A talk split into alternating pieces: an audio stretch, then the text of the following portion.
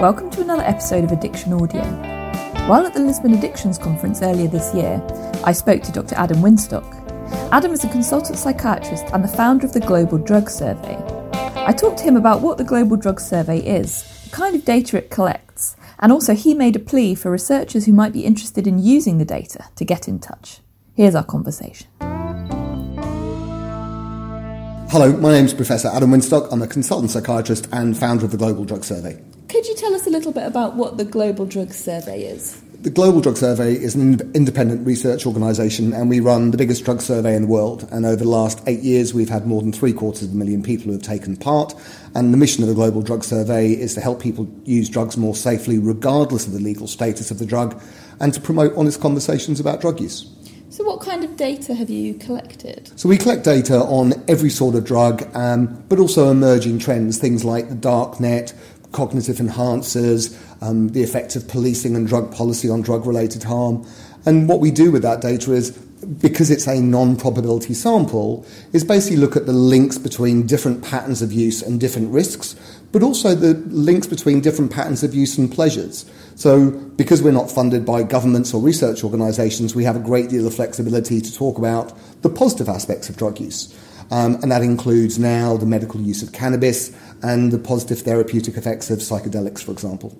So you say the sample's not non-probabilistic. How do you go about recruiting people into the study? So we collaborate with big media organisations in over 30 different countries. So people like The Guardian and Vice and Zeit and Libération and La Repubblica and Fairfax Media.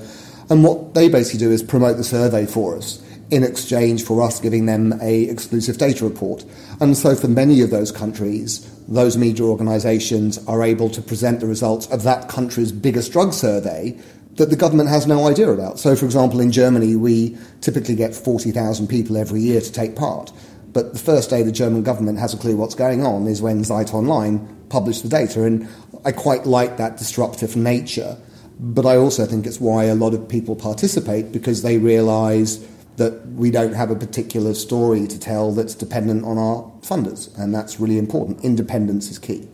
So, if researchers are listening to this and they have a question that they want answered that your data might be able to help with, or they're interested in finding out more, what's the best way? What's the best thing for them to do? And the best thing to do is uh, basically, I mean, just email me at adam at globaldrugsurvey.com. They can take a look at the website and see the sorts of things we've done. But I mean, we. My greatest ethical dilemma is the fact that we have so much unused research data. It's it's, it's almost criminal. I mean, we've written maybe 50, 60 academic papers in the last seven years, but we have huge amounts of data on things like GHB. We've got data on 5,000 people who use GHB that could write an amazing paper on predictors of overdose and withdrawal. We've got data on 35,000 ketamine users. We've got data on 25,000 crystal meth users. I've got data on 180,000 cocaine users. I've got data on 300,000 people who use cannabis. And each year we tweak those questions to look at different aspects of use. And we also collaborate with new groups who come in with specific research questions. So last year, for example, our partners in Colombia and Mexico were interested whether or not there was uh, a market for fair trade cocaine. Would people pay more for it? And the answer is yes, people don't want to disrupt an economy and contribute to violence. And we've looked at how people would like to see cannabis regulated. This year, one of the key areas we're looking at is someone's last big night out and what the intersection is between local drug policy and how venues operate and drug related harm. So, I mean, if you've got a really interesting question you want answered, it might be we've already got the data. But if not, we, we collaborate with experts and people all over the world. And that's what makes Global Drug Survey viable and really interesting. And what's the next steps for the survey? The next steps are super exciting. So, this will be the last year we use our current platform, and at the end of each of the core sections this year, people will be given some feedback about how the frequency of that of their use of that drug in the last year compares to other people.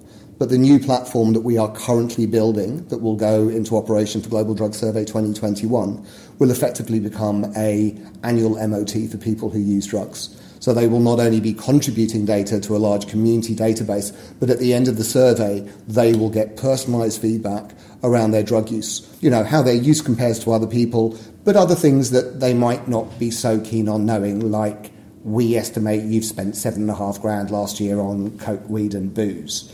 Giving all, all we're telling you is what you told us, and I think that's going to engage more people. But what we also hope it's going to do is allow us to have the capacity to develop some cohort work to allow people to monitor their use over time. And we'll be using that data to rebuild some of our drugs meter apps um, that are really focused on giving people personalised information to help them reduce any risks that their drug use may be associated with. One, one, one of the things that hasn't necessarily surprised me is probably the greatest repository of drug expertise in the world lies within the experience of people who use drugs.